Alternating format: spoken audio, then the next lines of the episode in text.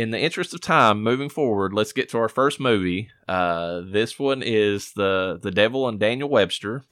It's a 1940. Which you have been talking about since day one of us starting this podcast. I have because if you're going to mention the devil, I mean, obviously this is one of the few films. Even though they still don't call him the devil in the movie, they call him Scratch. the old scratch. Uh, he is, yeah, but he's legit the only one who takes on the title, unlike some of the others. Correct. So it's a 1941 film, so very early in, in film history. I mean, this literally most of the players in this movie uh, were talkies, uh, or, or were- new to talkies in this film. They actually were, there's a lot of silent film actors in this film, for, uh, so that tells you how old uh, you know uh, all this is. Um, it was directed by William Dieterle, I believe is how it's pronounced in German, um, or Wilhelm is what his original name was and before he immigrated. Um, and I'm just going to give you all a little history on some of these actors and actresses because uh, n- none of us are going to know any of the movies he's in because there's a lot of like war movies, Western films, that sort of thing. Back in the day, that's apparently all they made. But uh, William was actually the, the director was actually a German-born actor before he became a film director uh, that immigrated to the U.S. with his wife during the 30s when political and economic situations in Germany were worsening. So he's one of the people that came over, you know, whenever Hitler was kind of on the rise, you know, in, in, in that country. You made it, buddy. Um, uh, he and, and the funny thing is, is that he actually, whenever he he worked uh, in a film, uh, one of the films that he did was uh, for uh, uh, W. Uh, F. Murnau, I believe was the, the director's name, uh, who, was the director for the original Nosferatu. Uh, Turley actually played a character in the, the German version of the Faust uh, uh, film. So not only did he d- act in a film about Faust, he actually turned around later and you know directed an American film about the Faustian type legend. So I thought that was kind of interesting that he had that link there. yeah. He was primarily known for his biopics like Louis Pasteur and uh, Emile Zola. And it's funny because one of the films that he ended up making uh, is the reason that they have those little blurbs at the end, or you know, in movies that says, you know, everyone in this movie is uh, depicted depicted as a fictional character. You know, there's no links to you know people living or dead.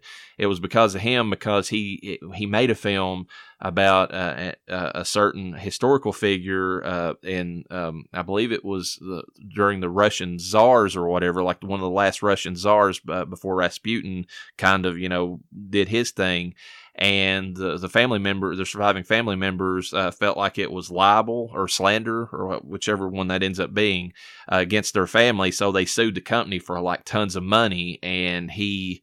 Um, and and so after that, they had to put that on there so that if they you know ever made any movies after the fact, you know they couldn't get sued for them because it's like nope, this that's not the real person we're talking about. It's a fictionalized version. You oh know. Oh my god.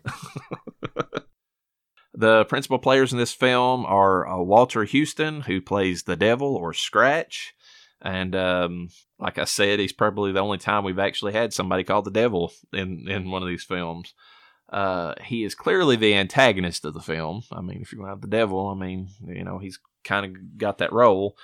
And uh, probably the biggest film that he that people nowadays might still remember him from was the the Treasure of Sierra Madre, which is a pretty big, you know, western type film. Edward Arnold plays Daniel Webster, uh, which is our probably one of the few times in film or any history that I know of where there was the good guy's actually a lawyer. That's kind of strange. Oh yeah. And uh, funny thing about him was he gave up losing weight uh, to play leading man parts, and uh, he said it was one of the best ideas he ever had because when he uh, when he became a character actor, because he had the comment that the bigger I got, the better character parts I got. So he, he just uh, he became uh, yeah he just became chunky and uh, got got better roles. Um, uh, his probably the biggest one that most people might know him from is Mr. Smith Goes to Washington, and uh, uh, we have Simone Simon who played Belle, who's the temptress or the whore of Babylon in this film. The whore of Babylon. she's- Enjoy your luxuries, whore of out of. Babylon. Uh, she actually started out as a bit of a diva in Hollywood because uh, some other actress gave her the advice that uh, that that's how you kind of got uh, you know uh, more your point across that you were something big was to act big and it just pissed a bunch of people off. So eventually she ended up moving back to france or at least for a little while. But when world war ii started she came back to the us and that's whenever she started recording films for rko including this one And so she legitimately filled her role as Whore of Babylon for a minute there. basically yeah and a little bit of trivia about that was is that um, uh, edward arnold who played daniel webster uh, shared a uh, dressing room that was close to hers and he said he could hear through the walls uh, walter huston who i just said played the devil uh, hitting on her basically Oh my God.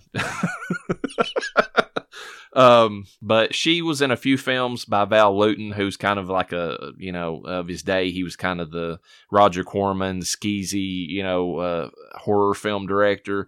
Uh, she starred in movies, uh, The Cat People and The Curse of the Cat People, which were kind of centralized, you know, for the time. You know, they the, the the cat women in those were, you know, overly sexual for you know what was acceptable. So.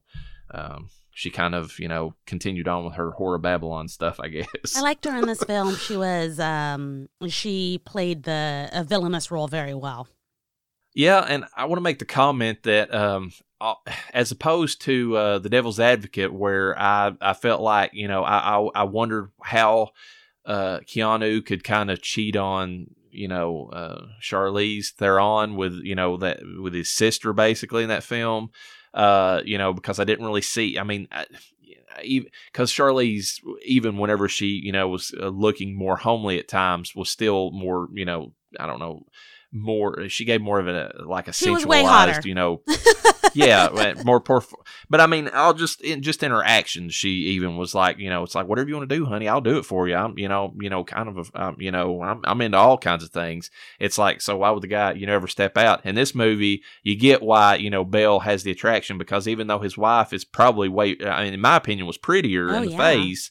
Uh, Belle, you know, gave that vibe off. It's like, all right, I'm down. You know, let's do this. Whatever Yeah. you want to do. And I mean, they really, really dumbed down his wife. She never changed her, you know, character, personality, everything stayed the same no matter how much things were changed. Situations around her were changing. Whereas Belle, her outfits just get more and more luxurious. And, you know, they really played her up as a beauty so much in this film. So, yeah. And she Yeah, was they- DAF, you know, down as fuck. Maybe a little DTF too. Who knows? Yeah. Um, yeah, I I just felt like that it it made more sense to me, like in the movie, that you know she would have that attractiveness to him, just because I mean, for the time especially, she was an outgoing woman, you know, like where his wife was kind of the submissive, you know, housewife or whatever that was kind of expected for the time. Belle was more like the, you know, like let's gamble, let's you know, let's let's just ride horses all day and not do anything. Let's go, you know, uh, do other things, you know, and it- it's that that sort of. Uh, I could see that being more of an attraction than you know how they portrayed it in The Devil's Advocate. You have uh, James Craig who plays uh, Jabez Stone, uh, who's his uh, down on his luck farmer, who eventually turns into a pure asshole. Um, he uh, he was in a couple of uh, Ed Wood films actually, uh, Venus Flytrap and Body to the Prey, uh, Body of the Prey. So that's kind of weird that you know he eventually did some some uh, Ed Wood movies. Um, Anne Shirley, um, or Dawn Everly, or Evelyn Paris, as she was known before she took on that stage name, plays Mary Stone, who's the long suffering wife. Uh, she actually took her stage name from Anne of Green Gables, which was her first major role as an adult. So it's kind of weird that, like, you if you look on her film credits, like Anne Shirley plays Anne Shirley. Like, I mean, that's it's kind of like you know, yeah. but she took that name because of the character. Uh, she was actually Which is funny. I, I, Anne of Green, I don't, you need to know right away. I don't watch old films. I don't like them. I never really have, but I really liked the books and the um, movie Anne of Green Gables. That's that's pretty cool. I mean, I did you were you aware that's how she got her name that because of that? no idea. Nope. She's actually she was actually a child actor um, that quit acting at the age of 26 just 3 years after filming this movie. So this was actually one of her last films. Yeah. Holy shit. Cause I'm like, how old? She looked young in the film. She's very pretty. Um, holy crap. Like, what'd she do? Be a model for the rest of her years because she was gorgeous. I, I think she gave up on all that stuff. Like, I mean, if I remember right, she just, you know, um, went into uh, just uh, preferred the seclusion that she had, and I, I, guess she was wealthy enough that she could just kind of, uh, you know, between that and marrying, in you know, like you know, she married well, you know, what time she did. So between all that, oh, okay. she didn't really have to work again. So she was just kind of done with it at that point. Can we address real quick how most actresses change their name to sound more luxurious or more exotic? But she went from Dawn Evelyn Paris, which is a in my opinion, a gorgeous name to Anne Shirley. yeah, usually it's the opposite way. Let's dumb it down a little bit. That I mean, I guess it worked in terms of that she was pretty much, I think, over Hollywood. It sounds like, but at a pretty young yeah. age. So I don't understand. Ah, the power's going out. Sorry. okay, I'm okay. you, are you going to make it there in your darkened studio? No, it's not dark. It turned on again, but it's scaring the shit out of me. Even though I know there's a cause, it's not like there's some spirit coming after me, but I'm just look it. It's fun being this scared. Okay, like if you have my spirit and you get terrified easily, Halloween is real fun. If, if I could feel that again, that would be great. But like I said, I'm dead inside. If you could, feel, yeah, you're you're numb. So okay, moving on. So sorry, back to Shirley. well, I was going to say I actually misspoke earlier. Misspoke earlier. It wasn't William uh, Deter- that uh, that did the, the movie. It was actually it was Anne Shirley played an uncredited role uh, as a child actress in the movie uh, Rasputin and the Prince and the Empress, um, where she um, where it was uh, the inaccurate portrayal led to uh, uh, MGM and every other studio uh, having to add that tagline about fictitious people because you know they got sued so uh, horribly over it. So that was kind of a you know where that came from. Oh yeah, so the I mean I know we, you already mentioned this, but like uh, all characters in this film are fict- fictitious or fictitious and whatever, uh, not related to any other real life event. You mean that kind of tagline? Yeah, yeah, they yeah they disclaimer? have to add, they have to add that now because MGM got sued so badly over that film, the Rasputin and the Empress or whatever, because they the, there was a prince in that movie, a prince and a princess uh, related to the royal family that that the portrayal, uh, you know, the relatives thought the portrayal was so slanderous that that you know that they were, you know, they were just like, nope, nope, you're never you're you're going to pay us money because that's you know that's defamation. That's not how that happened. And uh, so. I feel like that draws more attention to the film too. Just like the, uh, I feel like you could do the opposite too to really garner attention. You know, like inspired by quotation mark true events. House, House, of, of the, the, Devil. devil. so dumb. Uh, well, it works though. Um, yeah, I did. we have uh, Jane Darwell who plays Ma Stone, who plays the pious mother. Uh, she's probably the most famous of the, anybody in this film, just because of her portrayals in uh, uh Grapes of Wrath, which you know that Holy that's shit. that's a film that you know shown to school children, you know, th- you know all the time. Uh, Books she, and movie, yes, definitely. Yeah. Uh, she was in almost all the Shirley Temple films. wow! And she actually played a Mary Poppins. A she probably I did. Know, I saw that. Holy shit, dude!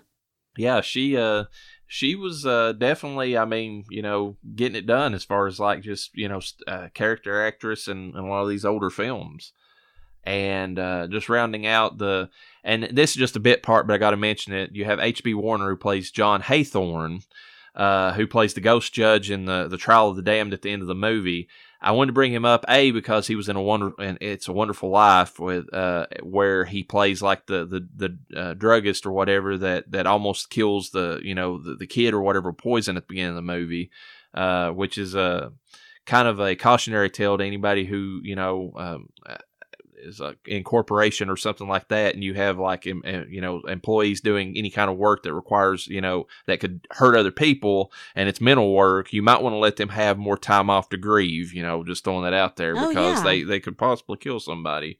Um, he was also in Mr. Smith Goes to Washington, like we said earlier. He was a silent film actor before he became in, you know, before he went into talkies. And uh, one thing I want to mention. That is so funny. that's what they called them, you know. But uh, I know. Uh, the Ghost Judge is is is really interesting because John Haythorne was one of the original Salem witch trial uh, judges and his ancestor was the author Nathaniel Hawthorne, who actually changed it. And I, and I actually almost changed this in my notes until I realized it wasn't a typo. Haythorne was the original family name, but Hawthorne changed his name because he didn't want to be associated with his terrible ancestors, which is only like maybe two generations removed. Oh my god! And I'm I'm glad you said that because I really thought it was John Hawthorne. no. I thought John Hawthorne was the um one of the judges over the Salem witch trials. There was uh, there was a few because well, now I'm thinking there's witch trials all over, so not necessarily just outside of Salem. There are others, but I thought it was Hawthorne.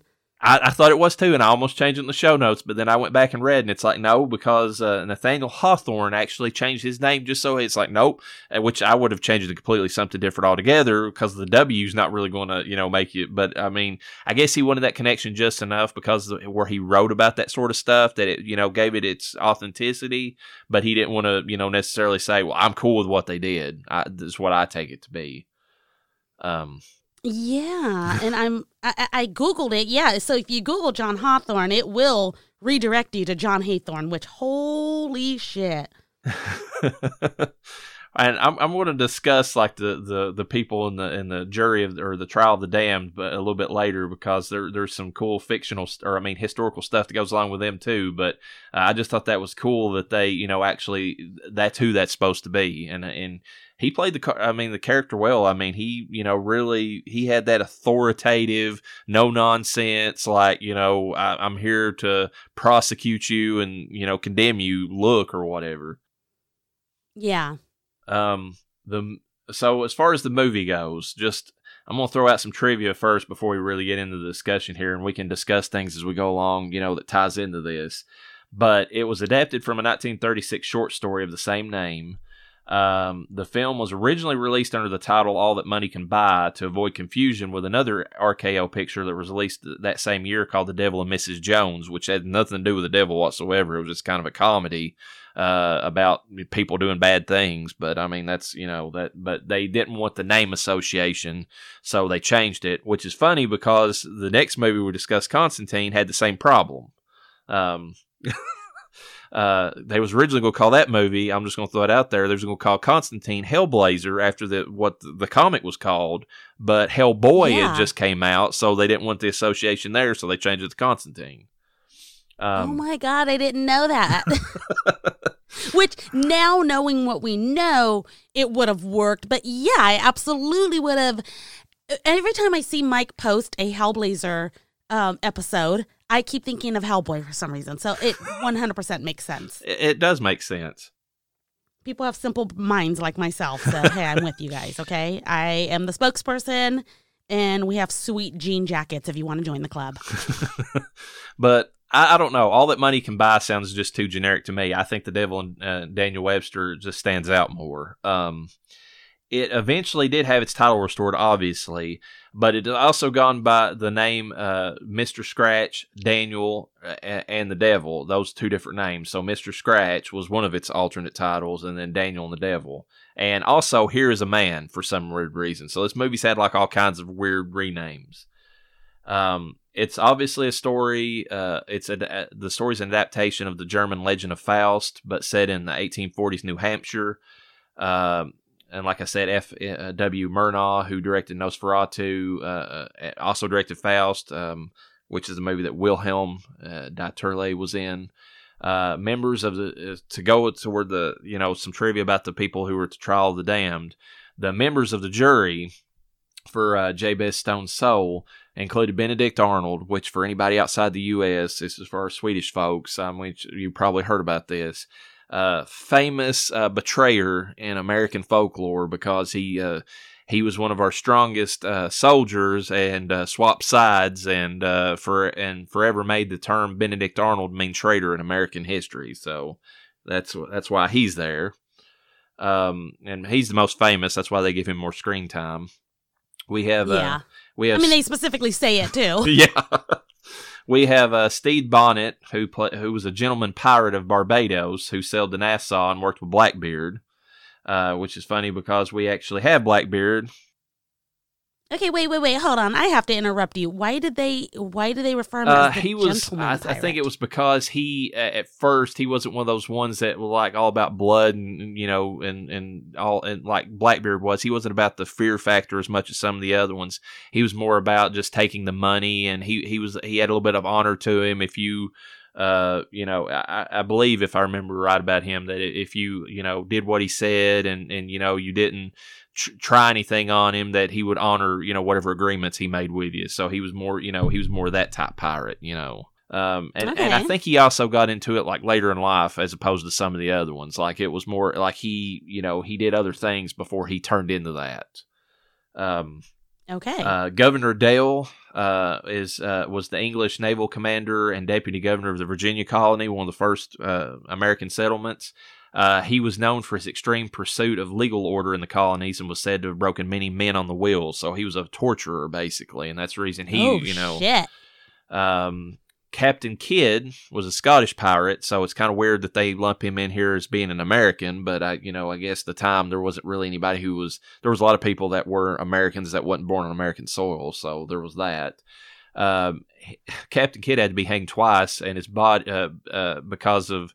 Uh, here's here's the weird thing about him. They went to hang him, and it didn't take like it, it like the the rope broke and a lot of people you know in the crowd said well that was a sign from god that he didn't need to be you know hung and that he was forgiven and uh, the people at the time were so pissed off at him there's like no string string him up Holy again shit. and the second time took Okay, I so I got I got a side story real quick. This you know this reminds me of you're gonna get so mad at me for this. what's that reminds me of how I keep bringing up death erections to Daphne yeah because hanging is one of the number one causes of death erections. oh wow okay so you had to throw that in there uh All right, we can move on. um, they they hated Captain Kidd so bad for all the uh, villainy that he that he did that uh, they left his body hanging for three years as a sign to other pir- uh, pirates about what's going to happen to him if they got caught. Yeah, but I mean, like, do you think that really phased pirates? Because I feel like pirates, like, would probably have skeletons, like, not hanging, but somewhere on their ships and were to warn other people, like, we will do this to you. I kind of I kind of feel like they were. It was like two sides of the same coin. The pirates were like, whatever. We've got you know, like you said, we've got our own skeletons. We're hanging from the front of the ship. You want to pull that shit, you know? Yeah.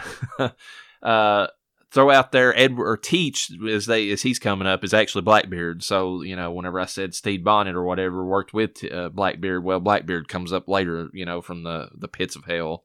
So and and Blackbeard's a very famous pirate. He was very bloodthirsty. Um, these guys I'd never heard of before, but these are probably the worst ones of the bunch, in my opinion. Maybe just because of the connection of what area they worked in. But Big Harpe and Little Harpe were actually brothers that were the first known serial killers in the United States. Uh, they were suspected to killed uh, up to 39 people in the areas ranging from, Holy Miss- from Mississippi, Tennessee, Kentucky, and Illinois. Uh, they were No, uh, thank you. they were highwaymen and river pirates. So if they caught you out, you know they would take your stuff and kill you. That's basically what they did. How have I not heard a podcast of these two? I don't know. When I saw that, I was like, uh, you know, I've heard every other person but these guys. Yeah.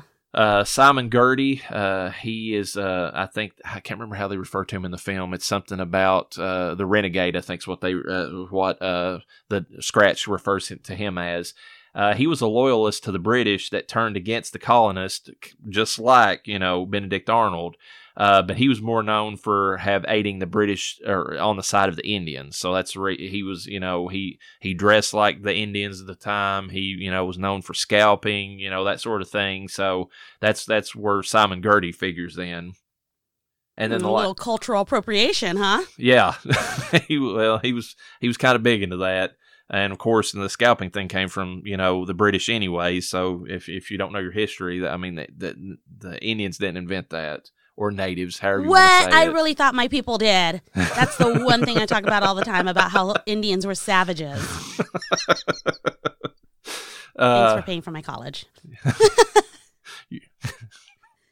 Uh, ha- and then you had Floyd or Flood Ireson, who was a falsely accused captain who tried to rescue the crew of another sinking ship. This one's bad. This guy actually wasn't was wasn't mean at all, and I don't. In re- reality, he I don't know if he would have. I mean, well, you know, it depends on your view of Christianity and if he was saved or not. This guy actually would never have made it, you know, into hell based upon what he was accused of because he he saw this sinking ship out in the ocean or and and he, and even though his crew said no leave it alone. We have no business with this he's like they're dying. The people need help. So he did everything he could risking his own life and his crews to help these people.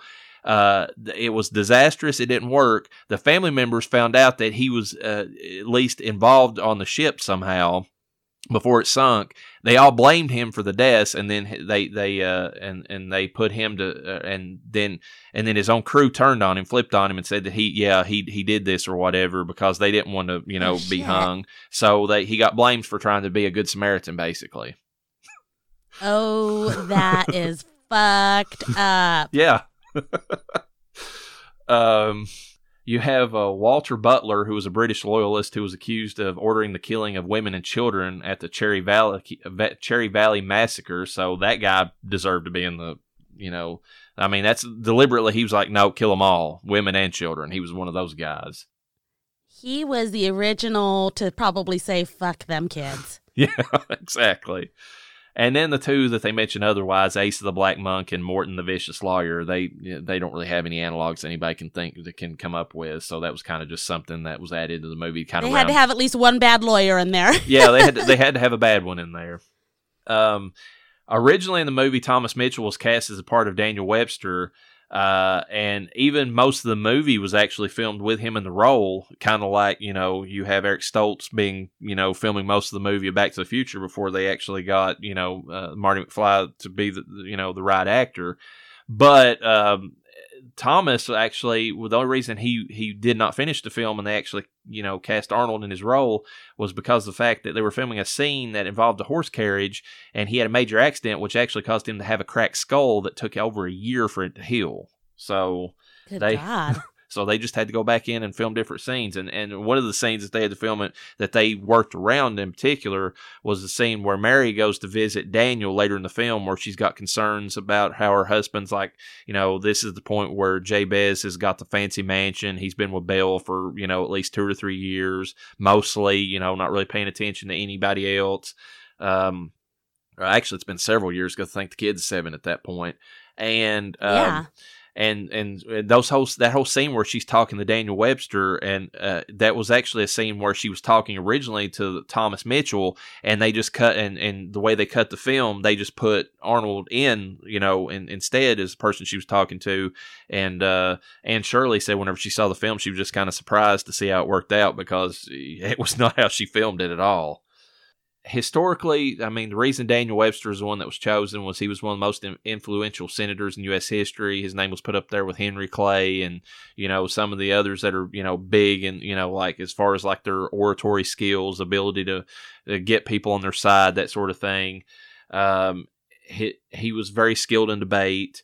Um, but he was also, I mean, he's kind of a weird figure because even though he was known as being so, you know, well at his job as far as convincing people to do what needed to be done, he very led a very opulent lifestyle, and um, his leadership uh, abilities were very much up for debate, uh, uh, along with his mor- morals. Because uh, you know, uh, something they portrayed in this movie pretty accurately was him always wanting a drink. Uh, actually, Daniel Webster died of cirrhosis. He was a really big drinker. Oh, Uh, but um, he was one of those kind of lawyers who would who uh, talked a good game. He always was on the right side of whatever argument he was saying. But if if if any kind of scrutiny or pushback came to him, he he he cowed to it. So that's where a lot of uh, huh. historians kind of give him shit over. It was like, well, he was right in what he said, but then if anybody you know was like, well, you know, we shouldn't uh, we shouldn't have uh, we shouldn't abolish slavery in this you know whatever state because it'll cause this. He's like, all right, all right, you know, he would just back off of it really quick. So that was one of his biggest Yeah. problems. Let's see. Uh, let's see the shortcut. The shortcut to happiness is a modern retelling of the story, which I was not aware of. Uh, and this is so horrible that this happens to come up at the time it did. the shortcut to modern or to happiness is a modern retell of the story starring Anthony Perkins uh, of Psycho fame as Daniel Webster, a publisher, and of all people, Alec Baldwin plays Jabez N- Stone. Wah wah. Yep, uh, Horrible timing. Yeah, uh, Jennifer Love Hewitt played the devil in that movie, so that's kind of interesting. Ooh, a little bedazzled vibe there going on. Yeah. Uh, William Dieterle uh, had a I would have habit. pronounced it Dieterly. You're doing way better than I am. well, I, I I listened to something like on loop. It was like how to pronounce it. For some reason, that name is is got a Ah. YouTube video pronounced just for it. Uh, he, the director, always had a weird habit of wearing white gloves, and everybody in the crew assumed it because he was uh, germ phobic. But there was a scene where they, they put that was put to shame, uh, and they don't really know. He must have had a fetish for them because there was a scene where one of the uh, carts um, needed more mud on it, and he just walked over there, took his gloves off, uh, you know, uh, very simply, and and picked up a handful of mud, slapped it on the cart where he wanted it at. Kind of just uh, haphazardly wiped the mud off his hands, leaving some still on there, and put the white gloves back on over top of it. So clearly, he didn't give a shit about germs. He just liked wearing white gloves.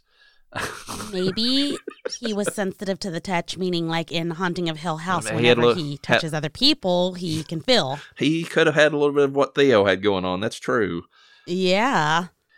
there's a sound that accompanies uh, the introduction of scratch in the film that can barely be heard now. I, uh, I but it's but it's mentioned uh, because the, now you hear more of the sounds of the animals screaming when he's fir- when he first shows up in the barn scene. Uh, but uh, it was created by uh, ha- the director had a bunch of people go out to uh, like I think it was right outside San Francisco at the time where the power lines were at, and it was like 4 a.m. like whenever it was be its loudest, where you could act because the power lines in those days were like you know very unshielded, and so they could actually hear the hum of the electricity as they flew through them, and they that's what they recorded, and he just played and he and the composer played the note. C over top of it to kind of give it more of like a ethereal effect, but it's basically you're hearing like electrical Hmm. lines humming whenever he pops up. That's creative as fuck. Yeah, that's for especially for the time. So we we've talked about in the past how some of these other films have created their blizzards. You know, we talked about in Krampus how it was you know foam and baby diapers, and how in uh, in, in uh, Legend it was salt and you know and and, that, and foam as well. Well, they didn't have all that fancy stuff back in the you know, back in these days. The blizzard effects in this movie, which would be absolutely fucking miserable to work around, were created by using 1,200 pounds of shredded white onions, 2,500 2,500 pounds of mothballs, and large amounts of uncooked tapioca pudding. So just imagine working around that. No, thank you. Uh, this film, Basically, they had onion tapioca pudding. Excuse me, onion mothball tapioca pudding. exactly. That's what they had to smell whenever they were filming any scenes with a lot of snow.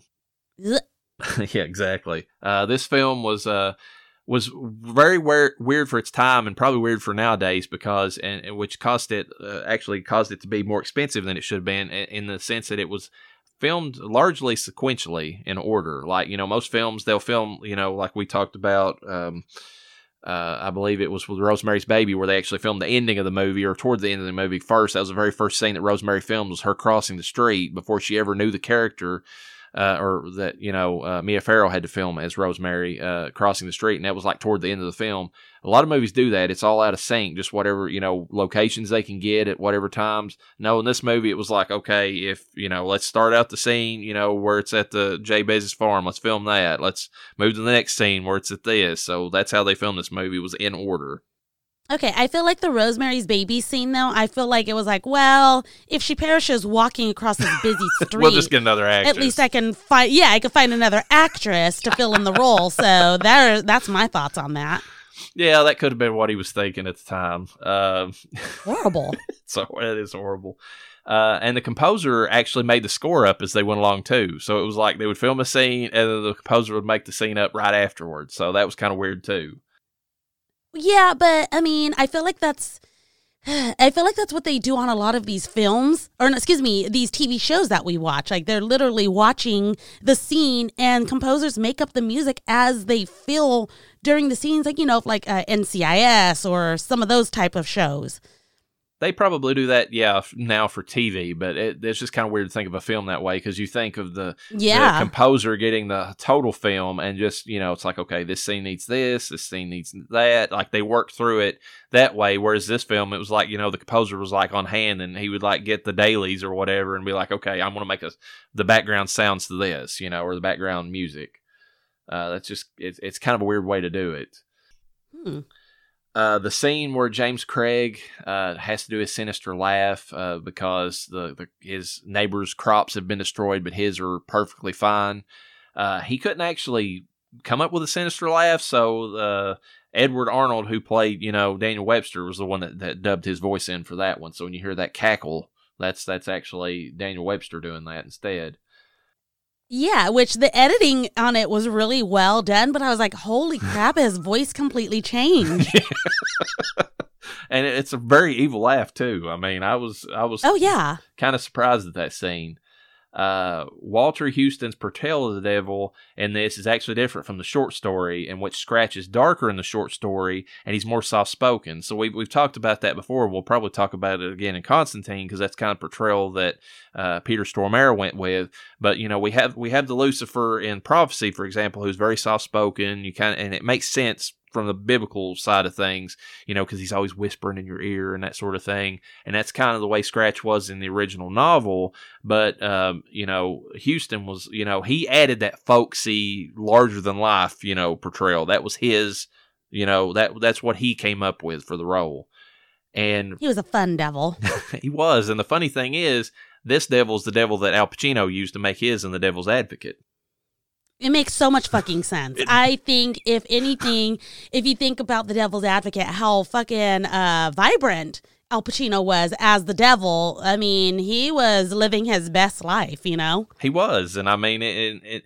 It makes sense. I mean, on the other side of it, if you think about, you know, I mean, it's almost the same devil that you see Tom Ellis playing in Lucifer. I mean, he, he's larger than Oh, yeah. life, very out there, charismatic. You know, he he knows how to. You know, uh, you know, he knows how to mingle with people, like you know that way. So it, it, it Yeah, and always has that devilish grin. Exactly. That's one of the things I loved about this movie, by the way, was Huston, like that that grin on his face, because it was it was both like I'm playing everybody like a fiddle, you know, like that. You had that look to it, but also like I'm enjoying the hell out of every bit of this. So that's that's kind of Oh, yeah. the the vibe he was giving off. Um, and this is funny. The little Death Holler news trivia. Uh, well, it links to the Death Holler news. Uh, John Fogerty credits the uh, this movie with being the inspiration for Bad Moon Rising. So there you go. Oh, my God. Which is funny because I feel like if you listen to the lyrics of Bad Moon Rising, they're pretty sinister. and I don't. I don't know. I, I, I- hey, good for him if it inspired him. John Fogerty, you had to know he was on some serious drugs too when he did some of his songs. oh yeah, yeah, for sure. I mean, especially. Uh, I mean, have you heard uh, "Looking Out My Back Door"? oh yeah, that one's for you know. Uh, tambourines and elephants, you know, in the band. Yeah, Yep. he was seeing some shit. Yeah, for sure.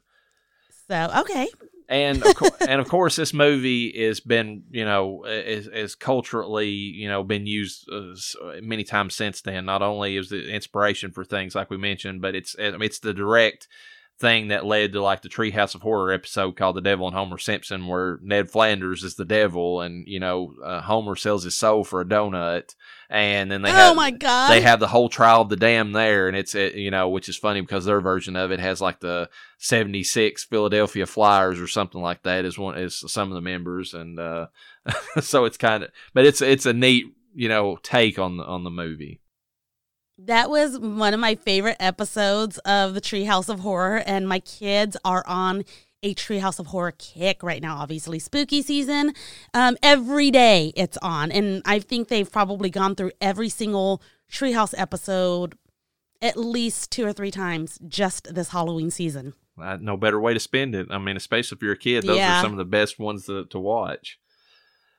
um, just uh, just going into the movie though, I mean, we kind of just discussed some things during the trivia part of it, but like. Uh, there's one. It starts the way that the film bookends. I, I like that. You know, bringing it up because it starts out and it's got a scene of you know Scratch. You know, he's overlooking the the, the stone farm, and he's got his, uh, you know, he's sitting there and he's kind of just watching, and he's kind of conniving a little bit, and he pulls out his notebook and he, you know, he's flipping through, and he's got all the souls that he's collected or getting ready to collect, and of course he's got Jabez's name there. He's got his age like at 26 and married, no children. And and he knows that, the Jabez is like, you know, kind of like Job. He's right on the line of being, you know, this is like, you know, too much shit for me to handle. And so I just that that that scene starting out of him like you know getting ready to do his thing, and then at the end of the movie where he's been defeated, he's in the same position, same area overlooking the farm, and he's like, "Well, who, who do I go after next?" I, I tried to get that soul, and that was a loss. And then I just like how they ended it, where he turns around, looks at the camera, which I don't know how many times they did like the whole camera meta thing, where the you know, but this feels like it was probably one of the first. And he kind of looks at the audience, and he's like, "You're going to be my next victim." I kind of like that bookend. Yeah. You know? The the scenes with uh just that where Jabez like just the the shit they have to go through, you know, like I mean, or he has to go through. I mean, you know, the the family's getting ready to. I mean, this kind of sets up the you know the Job quality of the, of Jabez, you know, where he's they they've went all winter. It's a hard winter in New Hampshire. They're wanting to go to church for the first time in some of their Sunday best, and of course the dog gets loose you know, chases the the pig. The pig breaks its leg. You know, Jabez's clothes are ruined for the day. Uh, Ma's trying to read from the Bible, and she, you know, starts to read about Job, and that's, you know, that's a little too much, uh, you know, on the nose for Jabez. So they, you know, uh, which I don't know the meaning of it, but like I think Mary's getting ready to read from the Book of Ruth, and then that's when they're interrupted uh, by the guys from uh, Massachusetts, and uh, just like everything that leads up to it because it's not only that but right whenever he you know the scene where scratch gets introduced like to him for the first time you you have like all the stuff that happens to him. He he's sitting there and he you know they don't have enough money to pay for their mortgage uh you know even the the the i think it's butter money i think's what she mentions mary's like what about that? And he's like i spent that for the horse you know it was sick. And and just you know, and then he loses the seed, which is one of the few things. You know, he he has a, a, great little line about how farmers live and die by the seeds. That's you know what keeps them you know uh, with food and and you know something to sell. And he loses those into the water, and that's whenever he just you know finally says, "Well, I'd sell my soul for two pennies if you know if you know right now." And then that's whenever they pop up in his his pocket or whatever. They do a good job in this movie of setting up just like how you know bedeviled he is, which it's kind of hinted scratches behind all this too. Oh yeah. Which I heard uh the originally in the movie, you know how we talked in Exorcist how in the like there's a version of it where they introduced the face of Pazuzu uh like you know like flashes of it throughout the film or whatever, you know, like to kind of give the hint that the the you know Pazuzu's kind of there and the you know doing yeah. doing his thing. They did that with this movie. Uh they actually had scenes where uh, intermingled quick cuts were of Scratch. Like anytime something bad happened on the farm, Scratch something about Scratch would be you know shown. And it, yeah, I did notice that and uh, well, they were originally going to have that, like have it more pronounced, but they but they had to cut out of the film because they said that something about like the way it was filmed, the way it was cut in, it was kind of like uh, people felt it was too disturbing, so they had to cut it out to get you know to get uh, studio approval. But they were kind of going to do the same thing there. They were going to kind of you know better link the fact that every time something bad happened to to Jabez, it was going to be the you know the devil doing it basically. Yeah they I don't the the scene where Scratch is introduced I, I think is a great scene. I mean in this movie just because the, you get to see you know Huston's portrayal front and center it's one of the scenes where it introduces one of Jabez's first vices because he goes through every deadly sin I believe in this movie. Outside of well, no, he goes through all of them because even though he don't kill, he's got rage later on in the movie. But pride is the first one he shows because the, the devil's like talking to him. He's like, well, if I was talking to a Massachusetts man, I'd expect him to renege on his deal. And he's like, you know, but I'm not a New Hampshire man. And that's when Jabez turns around. he's like, I'm a New Hampshire man. I'll sign it. You know, even though it, he knows he's damning it. And that, that, that's the first sign that he's, you know, his pride's coming into it. Yeah. And then, you know, and then just how the devil, you know, like, gave him the seven years. I think the seven, you know, is is which that's probably oh, this is all probably from the novel too. But I just like how they, you know, they did that where he took his like you know little c- cigar and he kind of etched it into the tree, and he's like, "This is our contract," and um, you know, just just the whole way it was acted. I I, I think it's a, per, a good portrayal of that, you know, like devil at the crossroads type, you know. uh, scenario that you Yeah. kind of get in these kind of Faustian tales. It's not etched in stone, but it's definitely there on the tree to remind him every day. Um, I'm going to throw in that because I'm not a huge fan of older films, I know that everything before the devil popped in led up to what caused Jabez to sign this contract. But holy shit, did the whole movie lighten up as soon as the devil showed up? he really brightened like the movie and really popped it into action in my opinion. Yeah, I mean they they had to. I mean it's just like all the older films. They kind of had to give. I mean they're they're more known for like the setup, you know, and and kind of like almost stage play uh, of the way they do it. I mean they have to tell the story in a certain way or whatever. But yeah, it definitely like the action picks up, the momentum of the film picks up, you know, because uh, things really start happening. Then that's whenever Daniel Webster uh, really comes in, you know, comes into the story at this point, which they've introduced the fact before this, where which I liked, where they had Scratch like his shadow, like talking, whispering to Webster while he was trying to pen his like missive about, you know, how the banks should allow uh, farmers to be able to bankrupt, uh, because apparently farmers wasn't allowed that luxury, which is kind of a weird historical fact. But you know, everybody else could bankrupt themselves and you know, kind of start again at square one, but farmers couldn't. That's kind of weird, but. So he was coming up with that, you know, that notion, and you, you had Scratch whispering to him, "It's like you'll never make president. You'll never, you know, you'll never go any higher than this if you keep pinning this. You know, aren't you more worried about the fame? You know?" And he, and that's whenever he casts the devil to the side, and you know, finishes on with what he's doing. So they they introduce, you know, Scratch is playing both Jabez and you know uh, Daniel Webster at the same time during this part of the film. All- Yeah, I liked that. Like he really wanted Daniel Webster's soul. Oh yeah, and he even has to mention later in the film whenever he's talking. You know, he they, they have that great scene which we can bring up now, where you know uh, the miser Stevens, the the the banker, has uh, did the you know the dance of death with uh, Belle or whatever. She's you know round and round and you know until he's he's passed away because it was his time to be collected. Uh, which is funny Mhm. because it came around the same time as Jabez's, so they they both signed on with the devil at the same time. But uh, you know, his his soul is portrayed as like this little moth. And Jabez asks him, you know, the question. He's like, "Are all souls like that?" And he's like, "Oh no." He's like, you know, a soul like Daniel Webster would, you know, have a wingspan that would be magnificent, and I'd, I'd have to have a special box to lock him up in. But he's like, your soul, I could fit you in my breast pocket. So it's like another little jab at Jabez that, you know, like his soul yeah, is basically you're a dime a dozen, sir. Yeah, it's like you're nothing.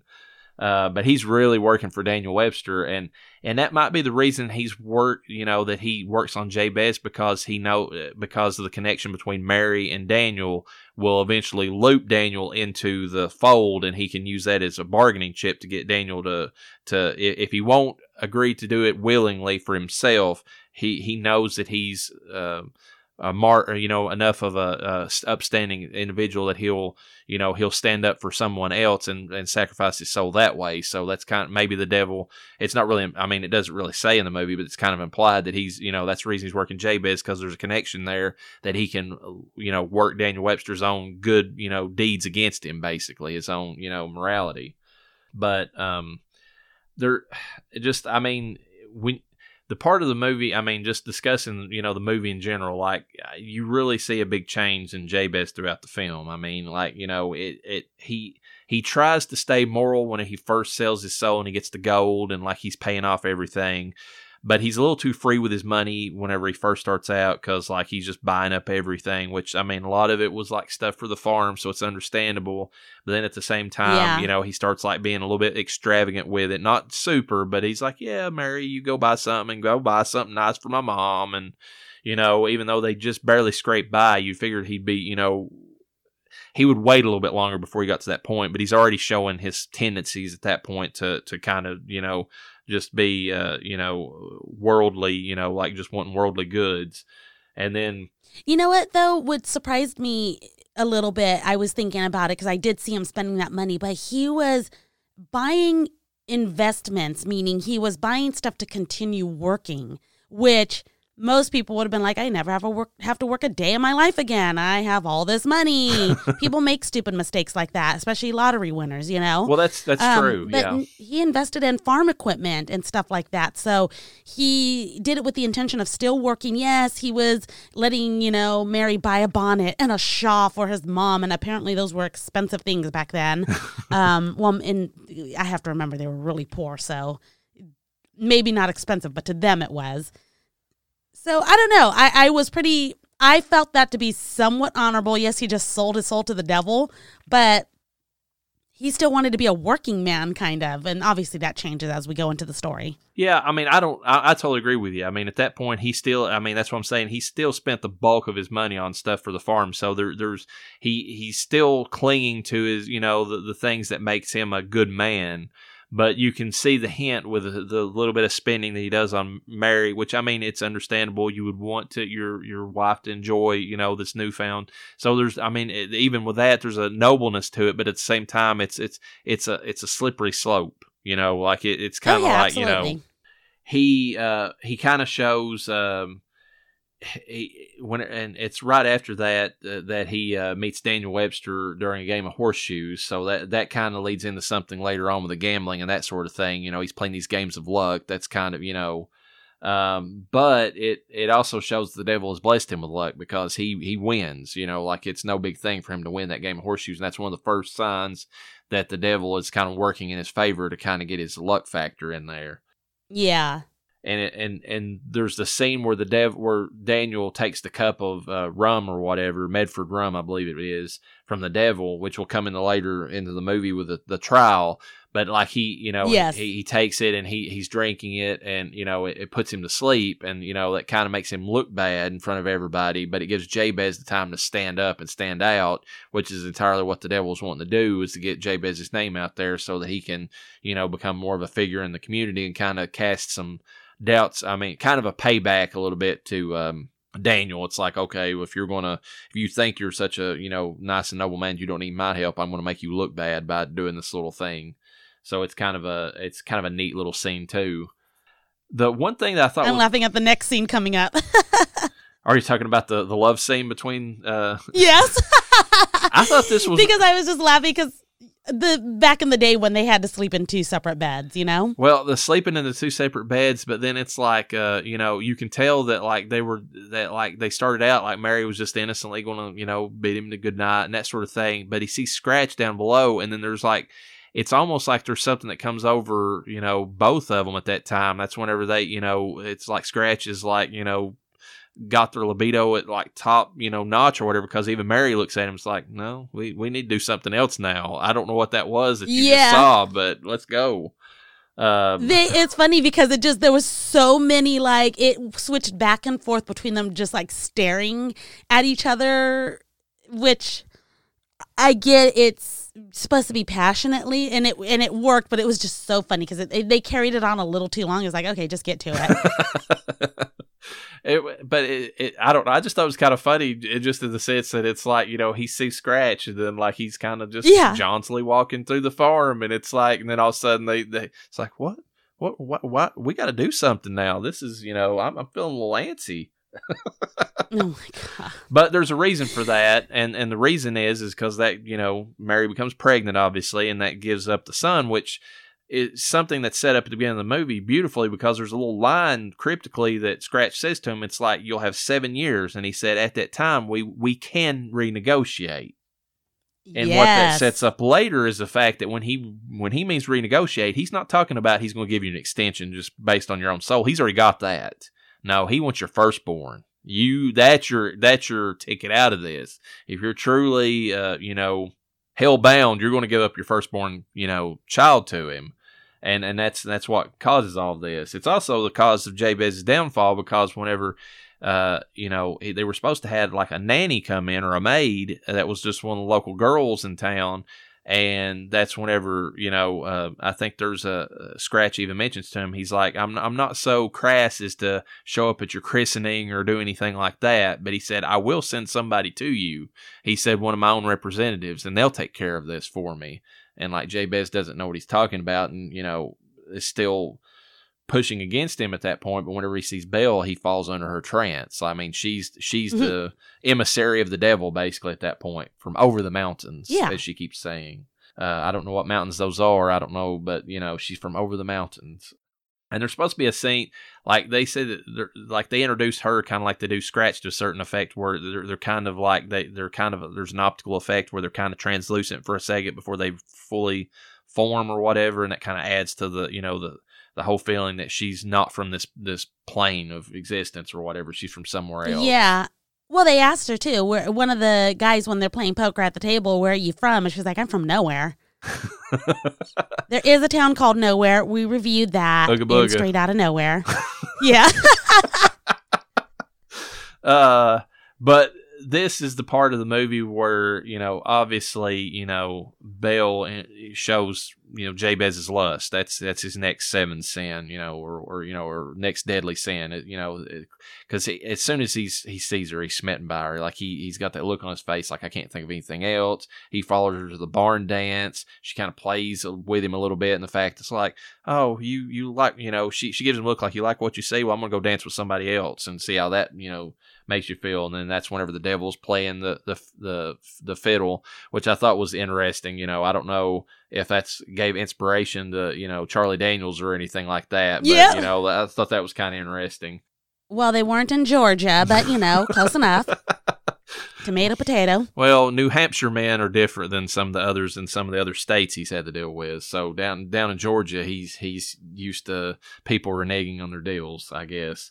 Um, uh, after uh, after all this, uh, it kind of I mean you get a scene where his wrath comes into effect for the first time, really for the first time, because he's woken up in the middle of the night by the baby, and and you know and he he has to get up and leave. It makes him so angry, and that's kind of you know another one of his sins. Um, he's he's he he goes downstairs though at this scene, and this is almost the turning point where he could have went one way or the other. He he's really debating on. I mean, he's he's soul searching, as it were. And that's when Scratch pops Mhm. through the window and kind of, you know, comforts him a little bit. It's like, no, you know, everything's going well. Just remember what you got, what you, you know, and that, and that, that little push from the devil keeps him on the, the path to hell, basically. Not that he has any choice because he's already agreed at this, you know, juncture. Yeah. But it's, you know, it, it's at a point Going where, further. yeah, it's, it's like how low are you going to sink, you know, like in your ethics and morals, basically. Well, when he went down the stairs, I was like, is he he was at that door. Was that the door to Belle's room? That's a good point. I think it might have been. I didn't even think about that. At Uh, the- yeah. Yeah. Because I got the impression he was going to go cheat on his wife with Belle, and then the devil kind of chit chats with him. It was all just implied, but, you know, it was strongly inferred, in my opinion, or at least that's just what I got. No, I mean that's a good point. I didn't even think about that, but that literally was probably what he was doing. He was going down there, and he's like, "Let's." I, I but and then he stopped for a second. It's like, "What am I doing? I'm, you know, I shouldn't be cheating on my wife." And you know, and then the devil pops. It's like, "What's it going to hurt? Look what you, you know, you've got everything." Um, and kind of gives yeah. him that. and w- I. Oh, go ahead. no, go ahead. Oh, I just wanted to throw in that that baby was so cute. They- I mean, he was perfect in all the scenes. It cried. I don't know how they. I don't know if they were pinching that baby or something to get him to cry when they got him to cry. It was like everything. The editing of how they worked that baby in was so perfect. He was sleeping when he needed to be sleeping, crying when he needed to be crying. I was like, oh, he just had the cutest little face. The- I I, just wanted to steal his soul. well, did you want to steal the soul of his uh, ungrateful little brat whenever he grew up to be, you know, uh, what after Belle's years of raising him uh, turned him into a little bastard, or did you just want to ask him Oh off my- the hell? Ooh, yeah, I just wanted to take him to go see his uh, his godfather, the devil, his anti godfather. Yeah, uh, and that's something that's mentioned at the time is that Daniel Webster's been named the Godfather. He's the son's name is Daniel in honor of him, and and that kind of sets up some Mhm. connections that way too, which is probably something else that you know works the the devil's you know leverage over Daniel Webster that way too, because he's got more of a connection to Mary that way. Not only is she just a relative, but now he's got a godson through Mary, so that kind of you know pulls him more into Jabez's you know uh, side or whatever than he would have been normally. Yeah. Uh, the sleigh ride between Belle and, and Jabez kind of sets up another one of his deadly sins. It's kind of the sloth. That's the first time where he he shirks work for the first time. It's like he he tells her he's like, "Well, I can't go out sleigh riding. We've got work to do on the farm." And she's like, "Oh, that hire people. You've got money now. You don't have to worry about that." You know, playing that little side of him, and that that's that's where you lose the honorable part of him, I think, or the the, the bulk of it at this moment in time, because he goes from being, you know, he's helping the other farmers out with the money that he's getting extra. He's, you know, he's still working, you know, like a, you know, doing the, you know, the, uh, that sort of thing, and kind of keeping himself humble. And then Belle pushes it into his ear. It's like you don't have to do that anymore. You can just slack off and let somebody else do the work and you know, that's that's where he stops kind of being and and and he stops seeing other people, uh, you know, in his own as being in his same position too. That's whenever the the contracts with the farmers stop start popping up, where he starts treating them like Miser Stevens treated him. You know, it's like you're just money to me at this point. You're not a neighbor. You're not a fellow Christian. You know, uh, you know, a laborer like I am. I, you know, you you either work for me or you don't, or you know, or whatever. But you know, if you want money from me, you're going to pay through the tooth. Yeah. And and there's a scene where uh, he actually, uh, I like this scene for what it stood for. There's a scene where he tries to start reading from the Bible right after this, like he. Oh yeah. And Belle stops him. It's like, don't do that. You don't have to worry about that. You know, like let's do something fun. You know, and that's him turning. And not only is he turning away from his, you know, like the work, you know, uh, humbleness of a farmer, but he's also turning away from God at this point. He starts gambling on Sundays. That's a whole other affront to God, you know. Um, yeah, well, Mary and the mom go to church. Yeah, and, and they're sitting there and they're listening to the preacher basically give a sermon uh, with actually the line in it. It's like, which is perfect for the movie. It's like either make the tree good and the fruit good, or the tree corrupt and the fruit corrupt, which is exactly what's happening with Jabez and his family in general. Because you know, like he started as a good man doing good deeds, and it was helping the community out. And now that he's being corrupted by Belle, like you know, people are starting to hate him. Like the you know, the family's falling apart. Mary's losing her husband. Uh, the son is you know uh, being corrupted and you know made into a spoiled brat and that sort of thing. The and then it, it, yeah, this is where murder would have entered the story for me because I mean the the you know horse rides with the maid, the sleigh rides with the maid, doing everything with the maid. My husband would even he was like with the maid. and I'm like, well, she's a hot maid. First off, I wouldn't have that in my house. But second, what the fuck? Do you want to die? Because that's how you die. yeah, that was the one thing that I and, and you know this is different times, different cultures. So I mean, in a sense, I don't know the stand by your man stuff. If that, you know, how I mean, I, I don't know how she could put up with all that. I mean, you, you oh man, she had the fucking patience of a saint. I tell you what. Yeah, and and even like this is even when his mom has sold him out. I mean, when your mother's gave up on you, and I mean that's saying a lot. I mean, you know, his mom's yeah. basically like he's he's bastard. You know, uh, there's nothing to Jabez anymore, and like Mary's like, no, he's he's still a good man deep down, and it's like, how are you holding to him? Like, I mean there's there's nothing at this point in you know in the film or in in their life that you know gives any hint that he's I mean, he, he feels like he's gone too far, and like I don't know how Mary holds on to the hope that you know that that that he's still redeemable, basically at this point. Years pass, oh um, seven years to be exact. He's about the time his contract's supposed to be up. He's got the huge mansion on the hill that's just been built. Uh, uh, Ma and Mary have, have refused to move into it. It's it's too much, you know. I was wondering about that. I was wondering if I had missed something because we were like, why the fuck is she in the you know the shanty house and he's in the mansion with fucking Belle Blech. Well, I wanted to fucking fight him through the TV. My my assumption is is that Ma wouldn't go there because it's too uppity, too putting on airs. It's it's shown how much he's degraded, you know, uh, and and and everything about him. But my assumption is that, and it's never specified in the movie, that Mary doesn't go there because she she knows at this point she's the secondary woman. There's there's no longer just a mistress; she's the mistress if there's anybody because he doesn't even give her the time of day. There's even that scene which I don't know why he didn't get stabbed over this because this is the worst affront I've ever. I mean, especially to a mother. He tells her that she has no right to discipline uh, his kid, and and, and only Belle has to operate. So basically, she's even been supplanted as a mother at this point in the movie which is ridiculous. Yeah. oh man, I would have fucking lost it. And not only that, but like she's also doing the she's doing like the maid's work.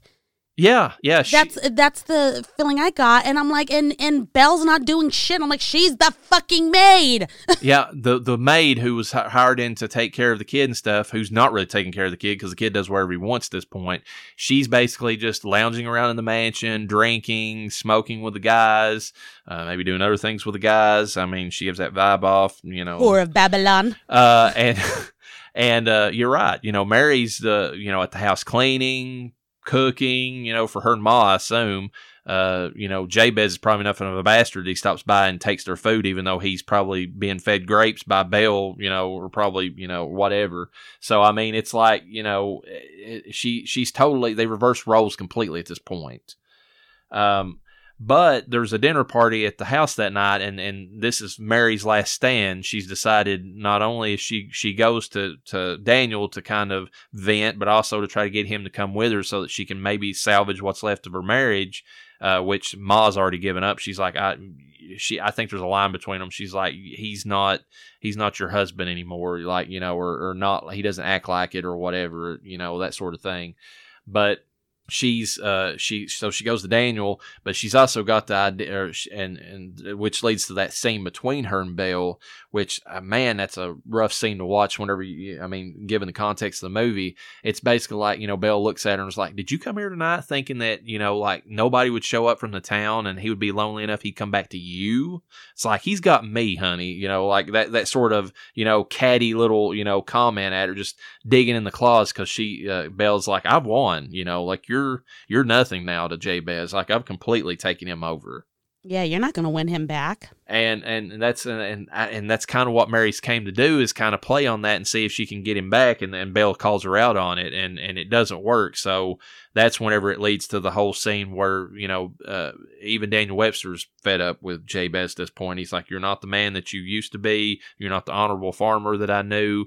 And so him and Mary just leave with their their son, who the son's even cast aside at this point in the movie because the son showing the first signs of empathy in the whole movie after, mind you, he's been scolded for the first time in his life by Dan- by his godfather, you know, whipped on the horse or whatever. Um, he's actually acting like a, a friggin' human being for the first time, and he takes in a stray cat, and it actually shows his mother that he's got a little bit of the the raising she tried to emphasize into him. Uh, that's when Jabez is like, "Get the cat out of here. That's stupid." You know, like he's even like he even tell you know basically treating his son like shit over being you know trying to have a little decency. Uh, they uh, the son ends up siding with the mother. He don't want to have anything to do with either one or his dad or Belle at this point. He he leaves. Yeah. Um. So I think uh, Daniel Webster beat the devil out of him on that cart scene. literally beat the devil out. Of him. Yeah. Uh. Which he needed to because that kid was being a little shit. Yeah. I mean, he was just and he was sitting there like uh shooting slingshot, you know, stone or throwing stones at the horses as they're riding down the road. And Daniel's like, "Don't do that again. I've told you once." So you know. Yeah.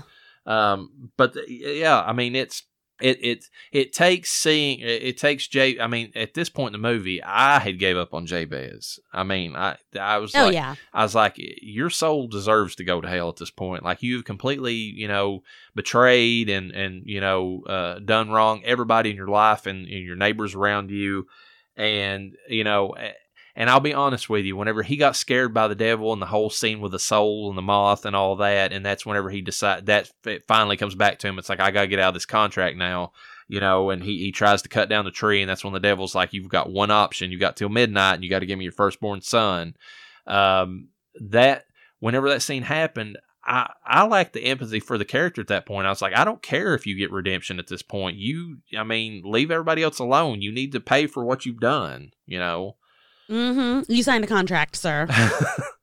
and I mean, it, you know, I know the point of it is that Daniel Webster, being the you know master uh, speech writer, you know, uh, speaker that he is, uh, uh, is able to you know save you know save uh, Jabez's soul by you know convincing the, the jury of the damned that you know he's he's that the contract that should be you know nullified because you know uh, Jabez's right uh, as an American to freedom, you know, uh, and he plays on that. I know that that's like the whole gist of the story, but I really feel like you know that that Mary and everybody else deserved better. I mean, like you know, I don't. Jabez only felt like he was repentant because he saw the finally the results of what his you know bad deeds were causing. Like it wasn't because it wasn't because he he he wasn't to me, he wasn't empathetic to what he'd, co- you know, the damage he'd caused. It was more he was worried about the, you know, like just the, you know, his own suffering in hell. If if that makes any sense. Yeah, after he saw what happened to Miser, he was like, it scared him. And and and that's and it's really the the threat of hell is the only thing that scared him. I mean, like he would have continued on, it, it, regardless. I mean, you know, and and I, he might, and I don't even know at this point uh, if he hadn't seen Miser lose his own soul the way he did and get trapped. He, I almost feel like he would have gave up his firstborn. That's almost how far gone he was at that point. So I don't. I mean, maybe, maybe I'm not giving him the you know the credit that Mary saw in him, but I, I I, I just I, I just throughout the movie I just despised him more and more as a character whenever I would see him. Yeah. But you you do have the scene where Daniel comes in and he invokes that speech to the you know the the American men you know born men or whatever that you know their you know their freedom was taken away from them. Um, you know, just you know, like get ready to happen to Jabez, and like you know, if they could have the option to, you know, give the devil his due, or you know, give him what what's coming to him, you know, he basically just plays them against the devil at that point. It's like, you want to stick it to the devil? You know, say this contract's null and void. It's, I mean, it works in the context of the movie, but at the same time, it's kind of a shit argument because the devil did have a legit contract. I mean, he did have a legit contract. And then I was thinking, okay, well, if this voids, you know, Jabez's contract, does it now void the contract of the men previous that are serving on the jury now? Yeah, I mean, you would think that it would, but I mean, I guess because it wasn't that wasn't the argument that was being made before the jury that that you know, I guess that's why it didn't apply. I, I don't know, but it was just like, boo. just kidding. Um, there was some interactions between uh the characters at this scene because this were the first time you really get to see Daniel Webster, you know, and and Scratch kind of play off each other because they're the big, they're the two biggest characters in the movie, really. I mean, like as far oh, as like far, their yeah. presence I mean, and everything. Named else. after them. Yeah and um, you know it, it's kind of funny. It's like uh, there, there, Daniel Webster says to Jabez, he offers him some of that Medford rum, which comes back into it, like we said, and you know, and and you know, Jabez knowing what the rum did to him initially from the devil's like, you shouldn't be drinking that, and then that's when Daniel looks at him, he's like, oh, just because you sold your soul to the devil doesn't mean you have to become a teetotaler. yes, that was funny.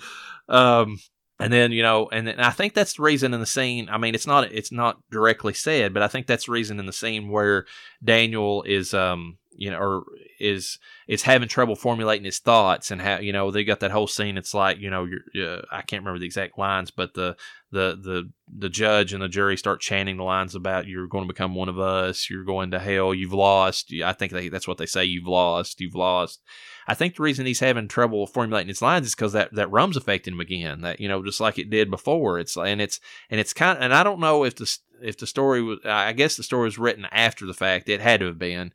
I think that's what the the author working into the fact of you know it was like Daniel Webster's own demon you know uh, was was the drink and that you know that uh, was was ruining his life in ways he didn't even realize like it was too you know he, he was overlooking his own uh, you know, kind of uh, iniquities at that point. Yeah, it's possible. But you know, he pulls through it and he makes the argument, and you know, the win and he wins. But I think he he makes this comment in the movie. He's like he says that an American citizen cannot be sold into the servitude of a foreign prince. And then the devil has this great line set back to him. He's like, um, it's like the little monologue. He's like, He's like, well, I was here. He's like, foreign prince. Why? How do you consider me foreign? He's like, I was here when the first evil was done to the Indians upon this land. I was upon the first slaver ships that arrived on the shores of this country. He's like, I'm not a northerner or a southerner. I'm, you know, I've I've been here longer than anybody else. So it's Scratch has a pretty good point that he's, you know, he's he's been an American as long as Americans have done evil things. So, bitch, I found America, not you. um, and you know, of course, it doesn't go into that, but I mean, you know, even when the natives were here, you know, I mean, you know, he's kind of implying that you know, whenever the evil was done, that he was kind of behind the scenes even during that time. The devil was responsible for the Wendigo. I just know it. well, that that could be the case. That thing's pretty scary. Um, so you know, Scratch. It, I, I, think it's funny in the scene that Daniels offers Scratch whatever money he you know wants or whatever in the in the offer for Jabez's stove before they ever get into the trial, and Devil's oh yeah that was hilarious. And the Devil's like I don't need that. He's like, but you there's one thing you can offer me. It's like well, give me that soul there. It's like you gonna put that you gonna wager your soul that you can save this person or whatever um, which again goes to the Charlie Daniels soul, I, you know, or song. I, I, bet my soul, you know, or whatever that uh, I, am better than you, that sort of thing. But um, Jabez Stone was the fiddle of gold. uh, but it's funny because like you know the the one stipulation that that Daniel makes with him, and of course you're dealing with the devil, so he's going to have you know his own tricks up his sleeve. Is like, uh, well, it has to be the jury and the and the judge has to be American men and and you know born and bred and or, or quicker the dead is what is his own words. And then the devil's like, I, I like how Huston's eyes light up. He's like, the quicker the dead.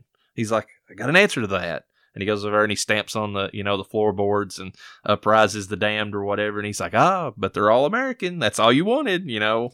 Doesn't okay mean- but were they all american? Because i feel like some of them were like um not why am i saying refugees? Um not refugees. Um they were um why can't i word right now?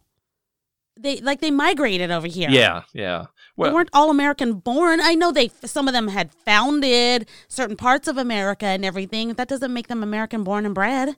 Well, it doesn't, but you know, you're dealing with the devil, so you get the best that you you know you can come up yeah, with. he gives you what he gives you. you get what you get and you don't throw a fit. I, and I just love how every time that he came up with an objection to anything in the trial, the you know, Hathorne was just like overruled, overruled. Yeah, everything was overruled. I was like, well, this isn't fair. Yeah, and he would say, and that was not a jury of one's peers, in my opinion. Uh, no, but you know, the prostitution rest.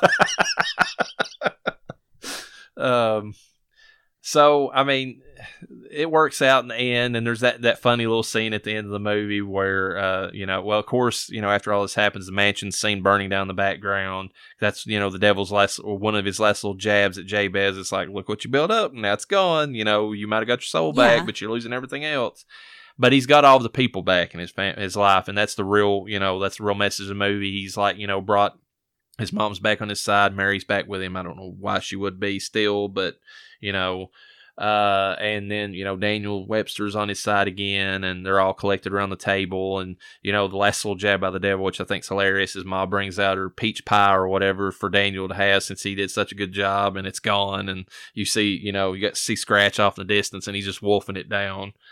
it's like a last, little. And she's like, "What the devil?" When she sees the empty pie pan. And I just love it because the devil's just like, you know, that's his last little "fuck you." You know, it's like you know, you think you got me, and then she brings out like an even bigger, you know, peach pie or whatever, and kind of laughs at because that's the whole thing during the movie. She's like the one, and he even mentions at one point in uh, time, he's like, "No, I don't want to have any dealings with your mom," you know, because he realizes she's one of the staunch pious people in that in that whole area or whatever. She will not ever listen to him and like he has no hold oh, over yeah. So that's kind of like another symbol that she, you know, was better than the devil in the sense that she was already ready for his shenanigans and she had a whole other pie that was even better, you know, made in the background that he didn't even know about. I was laughing at the mansion burning down part because my husband was pretty upset by that. He was like, Well, why did he burn down the mansion? They could have lived there. And I was like, You know, technically that mansion belonged to the devil, right? I, that that wasn't his. Well, and Mary wasn't going to live in that house, knowing what kind of fuckery went on literally between him and Belle. There was just there there's limits yeah. to how much of a suffering wife she was. I mean, and that was one of them. Make him build another house for you guys.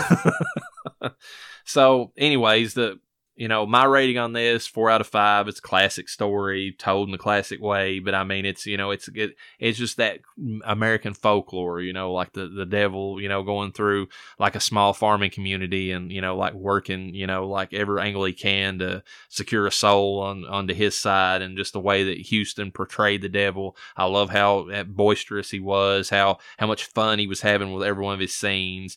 The effects for the time were great. I mean, even the scene where he throws the axe and like you know it catches you know and and it catches on fire and disappears or whatever. The way they worked that in with the technology of the time and. I mean, just eh, it, it's a it's a good looking film for you know for its time period, and you know, and it, it's well acted, so it's I, I enjoyed it. Yeah, they did really well. Yeah, I'm going to agree with you on the the effects because you had the whole when Belle, um, I think she was holding a piece of paper and it burned, right? It was some letter that Jabez had wrote to her, allegedly. And he's like, well, that's my handwriting. He didn't remember writing it. And it just burns right in her hand. Like it was, the effects were shockingly good. That was one thing I remember. Again, I'm going to reiterate how much I do not like older films. I don't like watching the classics. I have never seen It's a Wonderful Life. Uh, There's something definitely wrong with me. I'm here reviewing films and and and I have not watched the bulk of what is considered the best. So that being said, I would definitely recommend "It's a Wonderful Life" uh, in HD. Ugh, my kids watch it every year. um, it's funny. It's I noticed something recently. Uh, there's two films that, in their own respective genres, tend to be like within other movies. Uh, "It's a Wonderful Life" is in every holiday movie you've ever seen in the background on somebody's mm-hmm. TV and yes. Night of the Living Dead is the horror equivalent of it because where it, where it's you know the copyright error and they, they can get by with it. It's in every horror film, uh, pretty much that that they can put it in. I was watching Stir of Echoes the other night, and that's one of the scenes where the little kid's fighting with the the remote control. Uh, with a ghost or whatever, she keeps flipping the film from like a cartoon his mom put on to Night of the Living Dead, and I'm like, there it is. It's in every movie. but um, but it's and that would be the easier but uh, there, but uh, you know, "It's a Wonderful Life" is a classic for a reason. So, and I mean, but you know, you know, but I know, I know, I need to watch it. Ugh, whatever, kill me. Um, ah, you can't kill me. I'm already dead. uh, but you were talking. I don't know why I don't like older films. But you were talking about just one thing. You were talking about how the the uh, Belle's like letter disc, you know, burned up or whatever. The devil. There's several times where that happens with like any denizen of hell. The devil, whenever he does that, um he it's his business card because he goes to hand it to Jabez. Jabez turns around and kind of like ignores him, and the devil just flicks it out of his hand and it burns up. You know, the same way that Belle's does. I thought that was you know a neat yeah. little effect. And then one other thing, like anytime they show denizens of hell or people that are already dead, they have that fuzzy effect they apply over the camera. Go, Oh yeah because uh, when Belle invites her friends from over the mountain, because that's the only people that actually shows up to Jabez's housewarming, they're all the spirits of the dam that she knows because they all have that effect. You know, that's kind of how the, mm-hmm. the the movie you know gives that you know information out to you. Which for the day was pretty good. Um, I'm going to say that despite me not liking older films, uh, this one was pretty jolly. Um, the devil definitely gave me some laughs, a few belly laughs, um, brought some joy to my life because I was kind of miserable watching the film. I don't, like I said, I don't, I don't like him. he was really good. A great portrayal of the devil. Um, very inspiring. I did not know how many people he had inspired, and it makes complete sense. Um, I thought uh, Daniel Webster was a good boisterous type character that you know drove home what he stood for and you know was pretty decent during the trial even though i was like nah shut up you know a couple times. Um i'm gonna give this one a three out of five. Okay. Because while like i said i hate black and white films i hate classics because i'm a terrible person uh this one was pretty good. And especially the effects. I mean oh my god. Considering the time we're talking about the 1940s here. Yeah films that only been in like really I mean, out there for maybe 20 or 30 years at most. And I mean, you're talking about like eh, 20, I mean, in, in, that amount of time, they went from like literally having no sound and being like for, you know, running for maybe 20 minutes tops to, you know, like the movies we think of today. So. Yeah. And the fact that this film was only like an hour and some change, it wasn't terribly long. I thought that was, I thought that was good. So that that concludes that portion of it. But like getting on to the next movie, I'm gonna throw this over to Urena because I'm gonna let her discuss Constantine, the 2005 film. If you enjoyed this episode of Death Holler, the review of The Devil and Daniel Webster, please look forward to our next and final episode where we review Constantine. Death Holler is brought to you by Los Diablos Blancos Network with your host, the Reverend Dr. Death and La Arena. Please like, subscribe, follow, and share. And if you feel so inclined, leave a review. We'll catch you next time. And don't forget to bring your death certificate.